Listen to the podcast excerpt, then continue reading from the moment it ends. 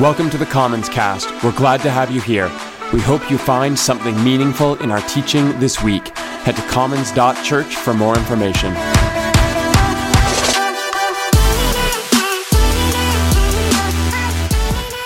All right, welcome today, and welcome to the last question in our Strange Exchange series, 8 out of 107 down.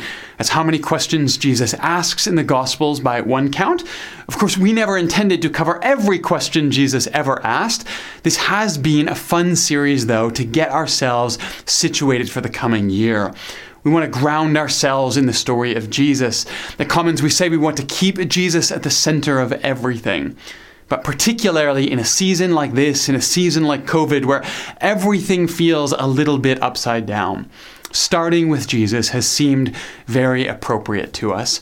And so, for the start of this fall, we have looked at who do you say I am? Do you want to be well? Why are you so afraid? Why did you doubt? Do you still not understand? What is in the scriptures and how do you read them? And then last week, who touched me? But if any of those questions spark a sense of longing in you as you hear them, as you imagine Jesus perhaps asking them of you, then by all means, all of those messages are available on our podcast or here on our YouTube channel. If you missed any of them, go back and catch them if they're meaningful for you. Today, though, we are going to find ourselves coming all the way back around to where we started in some sense. It's almost like we planned these things out in advance. But we're going to find ourselves back with Peter, who started this series with the first confession of Jesus as the Christ. If you remember, we started eight weeks ago by looking at Mark 8, where Jesus asks, And you, who do you say I am? And if you remember, Jesus had been listening to the crowds and hearing the rumbles. He wanted to know what the people thought of him. And it's this very tender moment, actually, as Jesus asks his friends, What are they saying about me? But then, when he really feels safe and seen and heard by his friends, he asks perhaps his real question, perhaps what he really wants to know And you, who do you say I am? And of course, it's Peter who jumps in and offers the first confession in the Gospels You are the Messiah, the Christ. Now, that was eight weeks ago, and over the course of the Gospels, Peter has all kinds of ups and downs and adventures along the way. But today, we're going to look at Jesus' last encounter with Peter. And the question posed here is Do you love me? Before all that, though, I do want to look back quickly at last week, where we heard the question Who touched me? And a lot of the force of this question is actually built up in the narrative structure of the book of Mark. A rich, respected, religious man parts the crowd to approach Jesus and then very humbly asks for help for his daughter. He is the model of respectable, selfless humility. And this is what we've been conditioned to admire someone who plays by the rules, someone who uses their privilege for another. It's actually a really beautiful moment and example for us. But then we see in the narrative a poor, exploited, ignored woman who sneaks up behind Jesus by crawling along the ground in order to touch the hem of his garment. And we looked at some of the background to the story last week, but the crux here is that she takes for herself the healing that she needs from Jesus. And maybe we sympathize with her, maybe we feel bad for her, but we also sort of understand that this isn't how you're supposed to do things. You don't sneak up on people. You don't take without asking. Certainly, as a woman who is potentially ritually unclean in that world, you certainly do not touch men without their permission. And maybe we feel like our suspicions are confirmed as Jesus turns around and somewhat coldly asks, Who touched me? And so we read that the woman comes forward and trembling falls before Jesus, telling him what she had done. And this is the pivotal moment in the story where the question that's asked of us as readers becomes what does our Jesus do here? Does he scold her? Does he tell her to wait her turn? Does he have grace for her, but then instruct her in the proper etiquette to use next time? Or, as we read, does he call her daughter? And does he demonstrate that the politics of respectability have no place in his kingdom? Does he show us that the ability to play by the rules of society is a privilege afforded to some, but the commonwealth of God is available to be grabbed a hold of by anyone? It's actually one of my favorite encounters we've talked about in the series because it helps me to step back from the assumptions I have about how we are invited toward Jesus. And it reminds me that it does not matter how you come, you are welcome here. Now, today, the question is Do you love me? But first, let's pray. God, for all the times that we have taken your grace and set it back behind the barrier of respectability. We have thought that peace was for those who waited for it, equality was for those who didn't need to demand it, that grace was for those who did not need to come and ask for it. God, may we recognize that in your kingdom, in your commonwealth, our ability to get to the front of the line has nothing to do with your care for us. Your grace that is extended down to the lowest reaches, your grace that lifts up those who have been humbled and asks the rest of us, those who have always had a voice, to take a seat, to come together at the table with all of your children to know that this is all grace for all of us as we sit together at the same table with you. May this shape all of our interactions. The ways that we advocate for ourselves and the ways that we hand away our priority and privilege to another. May your grace come to find us. May it transform us and welcome us, and in the end, may it then ask us, Do you love me? And if you do, how does that show up in your life?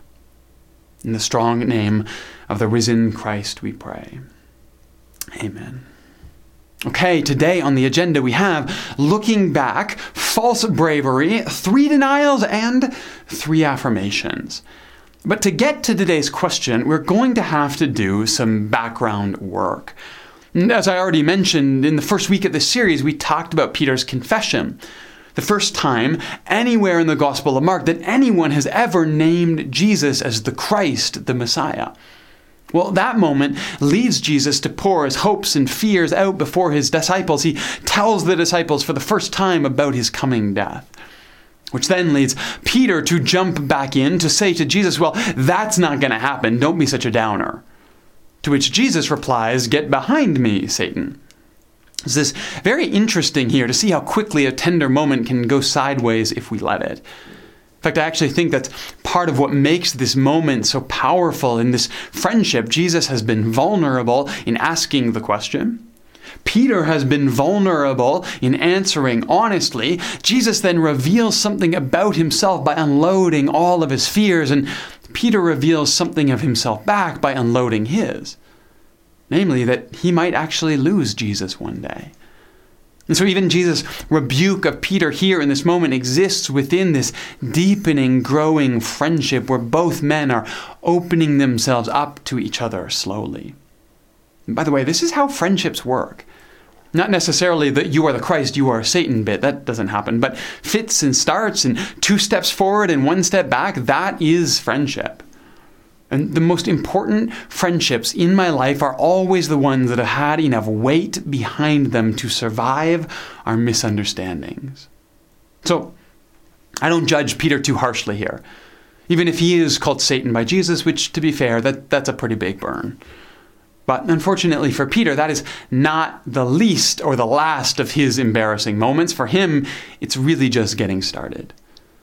So in Matthew 26, near the end of the story, Jesus is close to his death and he brings it up again during a final meal with his friends. He says, This very night all of you will fall away on account of me, for it is written, I will strike the shepherd, and the sheep of the flock will be scattered. After I have risen, he says, I will go ahead of you into Galilee. Peter responded, Even if all fall away on account of you, I never will. Now, the context here is the Last Supper. So we're right on the knife's edge. All of the disciples are gathered. Jesus eats a meal with them. He loads that meal with symbolic meaning and then says, Look, this is going to get messy. All of you are going to fall away, but I won't leave you. I will go ahead of you. This is where Peter jumps in to throw everyone else under the bus. But the NIV translation here sort of softened it a bit, but what the Greek actually says here is closer to the way the ESV translates it, which is this even if they fall away, I never will. And come on, if you are James or John sitting around the table right now, you're kind of like, what is with this guy? You know, there's always that one person at every workplace who thinks that they can get ahead by comparing themselves to everyone else. Well, you work with Peter, and Jesus loved him, so just do your best. But of course, we call this the Last Supper because we know how the story goes, right? Jesus is arrested that night. Peter draws a sword and tries to attack one of the soldiers. Jesus has to calm him down and then heal the man. But in the end, Jesus is taken and tried in a secret court that night. And all the while, out on the streets, those that had supported Jesus, like Peter, they're questioned about their allegiances. We read that Peter was sitting out in the courtyard and a servant girl came to him. You were with Jesus of Galilee, she said. But he denied it before them all. I don't know what you're talking about. Then he went out to the gateway where another servant girl saw him and said to the people that were there, This fellow, he was with Jesus of Nazareth. But again, he denied it, this time with an oath, I don't know the man. Finally, a little while after that, those standing near went up to Peter and they said to him, Surely you are one of them. Your accent gives you away. But this time he began to call down curses and he swore to them, I do not know this man. Now, again, we haven't even gotten to our story for today and the question, Do you love me? Although we'll draw those threads together when we do, I promise. We have to talk about this moment here first. Because, first of all, this is a really interesting evening for Peter begins as he throws his friends under the bus. Even if they desert you, Jesus, I won't. But then, by all accounts, he's ready to follow through on that promise. I mean, when soldiers come to arrest Jesus, we read that there was a large crowd armed with swords and clubs sent from the chief priests to arrest Jesus. And yet, here is Peter in that moment ready to rumble. I mean, this does not strike me as the cowardly lion. Peter is game, at least for a moment, to take on a mob single handedly to defend Jesus. So I find myself asking, well, what happens between this moment here and the next moment when we see Peter afraid to even be associated with Jesus? And I think probably one explanation is probably the easiest is just that the adrenaline wore off. I mean, in the heat of the moment, we are often, all of us, willing to do things we might otherwise find terrifying. One of the things that I've had to come to terms with this summer is that I am now at an age where almost any strenuous activity requires preparation. And twice this summer, I was playing in the backyard and my son asked me to jump on the trampoline, and I said yes, and he said do a flip, and I said of course, and then I couldn't turn my neck for a week. I don't know why, but I just feel like I should be able to do this. My body thinks I should stretch before everything. But adrenaline and an audience can make us think we can accomplish all kinds of things we can't. Maybe that's all that's happening here. A sober second thought has instilled Peter with some reasonable fear. But I think there might be more to this than that. Because I think often a weapon hides our fears more than it actually elevates our courage. And I think standing there in the garden holding a sword, for a moment, Peter thinks he's something that he's not brave.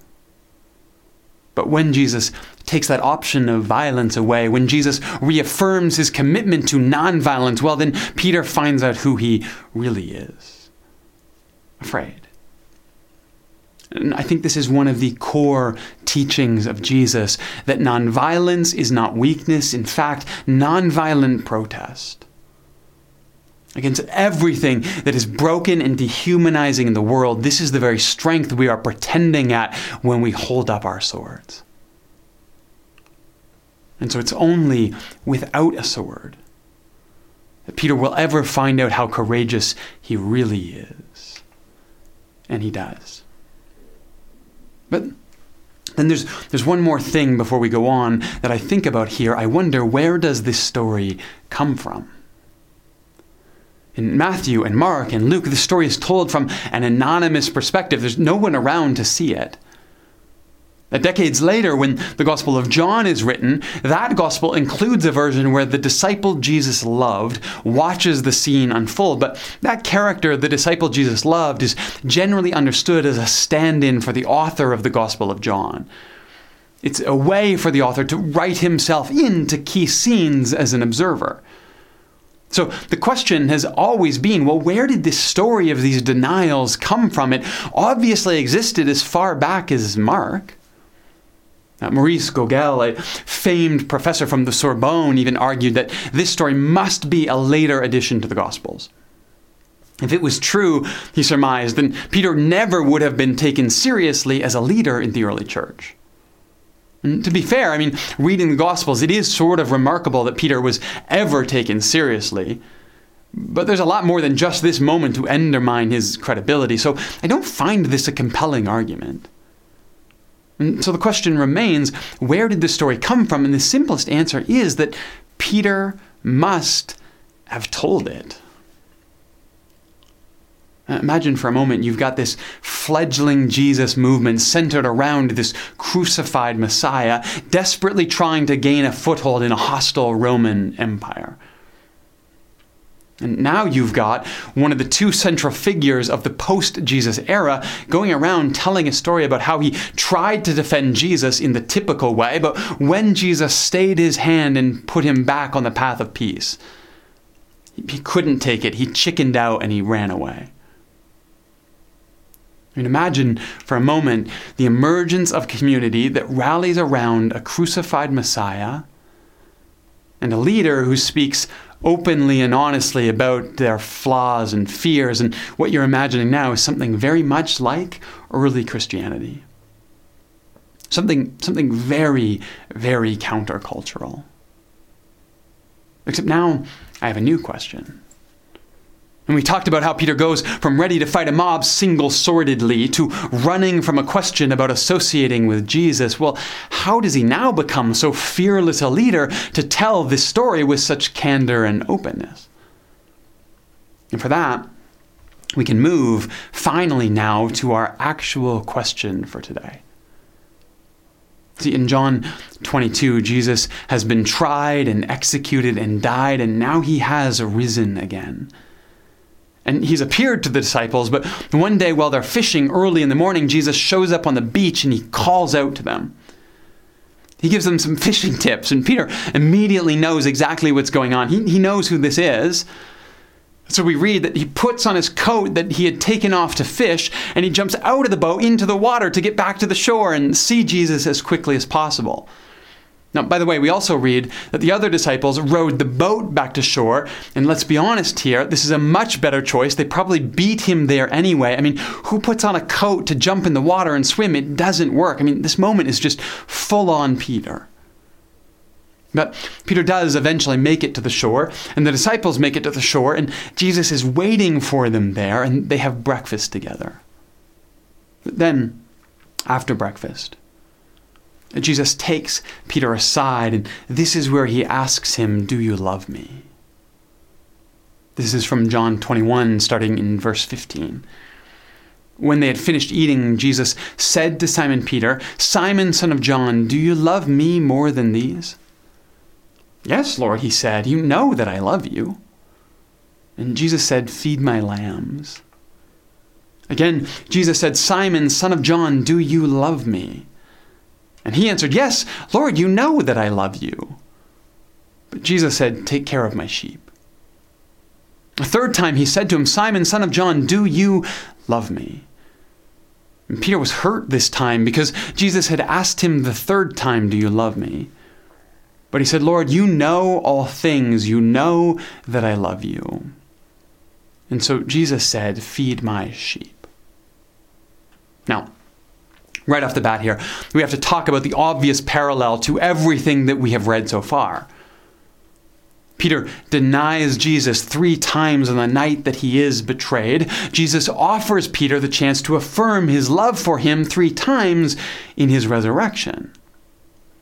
As the scholar Leon Morris writes, there can be little doubt but that the whole scene here is meant to show us Peter completely restored. Three times he has denied his Lord. Now he has three times affirmed his love for him, and three times he has been commissioned to care for the flock. This must have had the effect of demonstrating that, whatever had been the mistakes of the past, Jesus was restoring Peter to a place of trust. And I think this is undoubtedly true. This is certainly the crux of what's happening here in this scene the, the restoration of Peter. Except I think what's interesting is that Peter doesn't seem to understand it, at least not maybe fully yet. There's this moment after the third question where we read that Peter was hurt by it. And I want to talk about that because I think it's really significant. Now, on the surface, this seems pretty simple. I mean, if someone asked me the same question three times, I might be hurt too. I mean, truthfully, probably something more like upset or annoyed, but in the context of questioning my love, I think hurt works. Except I wonder, though, that if these questions are meant to mirror Peter's denials, perhaps the hurt isn't just because Peter feels like Jesus doesn't believe him. I wonder if perhaps the hurt is because Peter starts to make the connection. You start to understand what Jesus is doing here. You ever done something, uh, said something, maybe something unthoughtful or hurtful even? And you didn't really mean to, it just, it just kind of slipped out. Maybe you made a joke and later you felt bad about it, but the day went by and then a week and then a month had passed and nothing was said and you just kind of forgot about it those feelings of shame began to dull and everyone just went back to normal and that moment was forgotten, or at least it started to feel like that. I mean, why would you ever want to go back and revisit the awkwardness of that error? Let it go, am I right? Like there's a, the whole song about that somewhere. Or maybe for you it happened the other way around. You someone hurt you they offended you or someone cheated you out of something, but you know, it was a long time ago and you never really did confront them about it. And the truth is, you're over it now, at least for the most part, so why bother bringing it up? I mean, honestly, how awkward would it be if you went and you told someone that you forgave them, but they couldn't even remember what it was that you're talking about? Some things, a lot of things, are just easier forgotten than forgiven. But then that's the point, isn't it? Peter wants to forget. But Peter begins to realize what Jesus is doing. He's making the connection, this realization that Jesus is, he's going to go there. And it stings. Like, Jesus, why are you bringing this up? Why not just leave it in the past? You're here. You're alive. I'm here. Can't we just forget about that and move on? Except, of course, we can't, right? Because that's not how forgiveness works, right? In fact, no one who has ever truly forgiven anyone has ever forgotten anything. Because forgiveness is painful.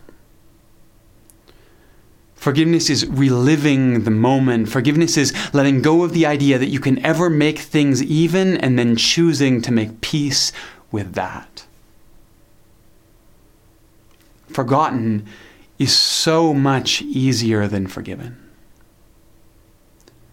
And we're going to come back to forgiveness in January with a series called Reunion. So if this conversation is important for you, then hold on to that and join us then. But for today, understand that the reason forgiveness is harder than forgotten is because forgiveness is transformative in a way that forgotten can't ever be. And I don't think Jesus wants to hurt Peter, not for a second.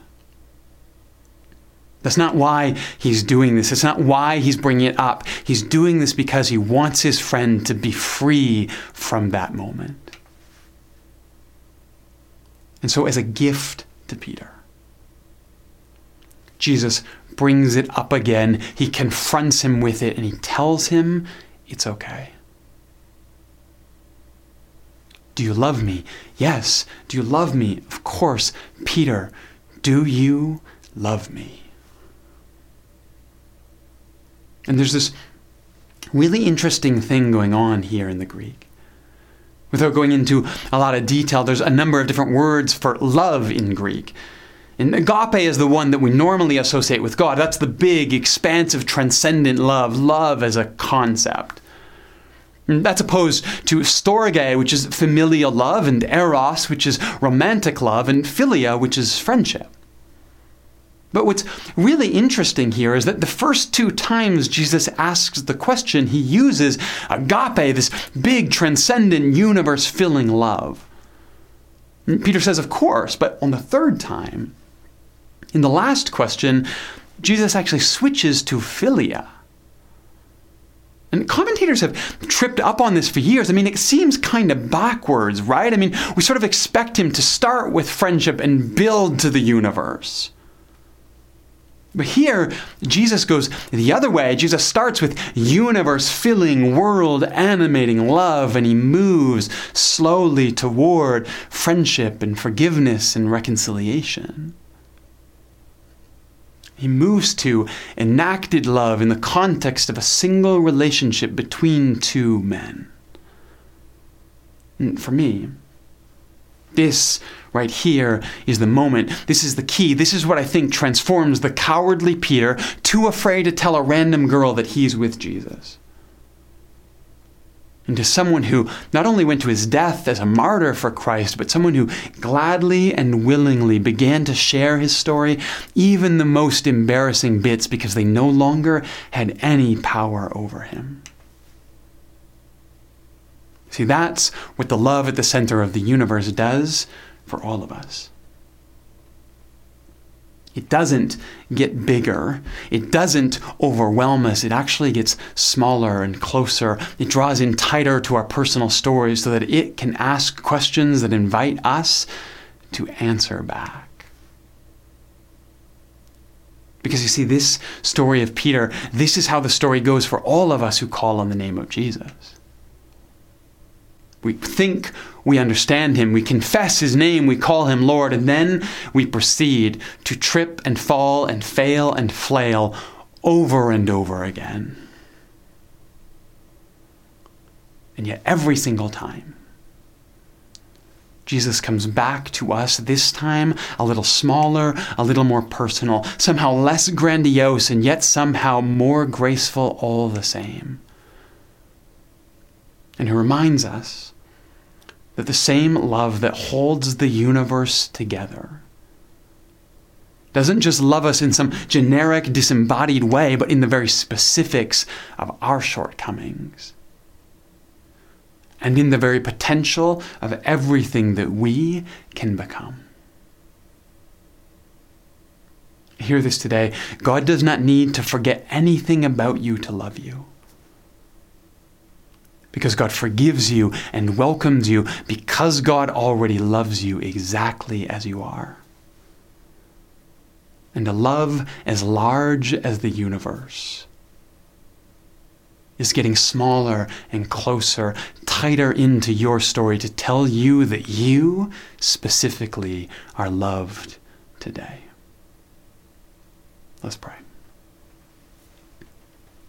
God, thank you that at the center of everything, everything that holds this universe together is love. That this is who you are. Embodied, enacted relationship that existed from before time, loving, giving, receiving. And then you create us. And you extend that same community to us. And sometimes we think that it's in your bigness, your expansiveness, your agape conceptual love that's out there holding the universe together that we know you most clearly. But in Jesus, we see it's the opposite. It is in your philia, your friendship, the way that you move close to us.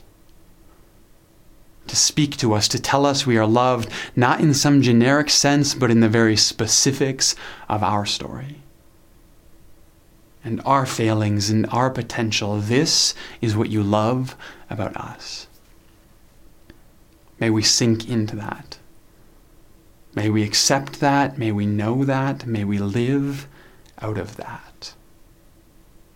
In the strong name of the risen Christ, we pray. Amen.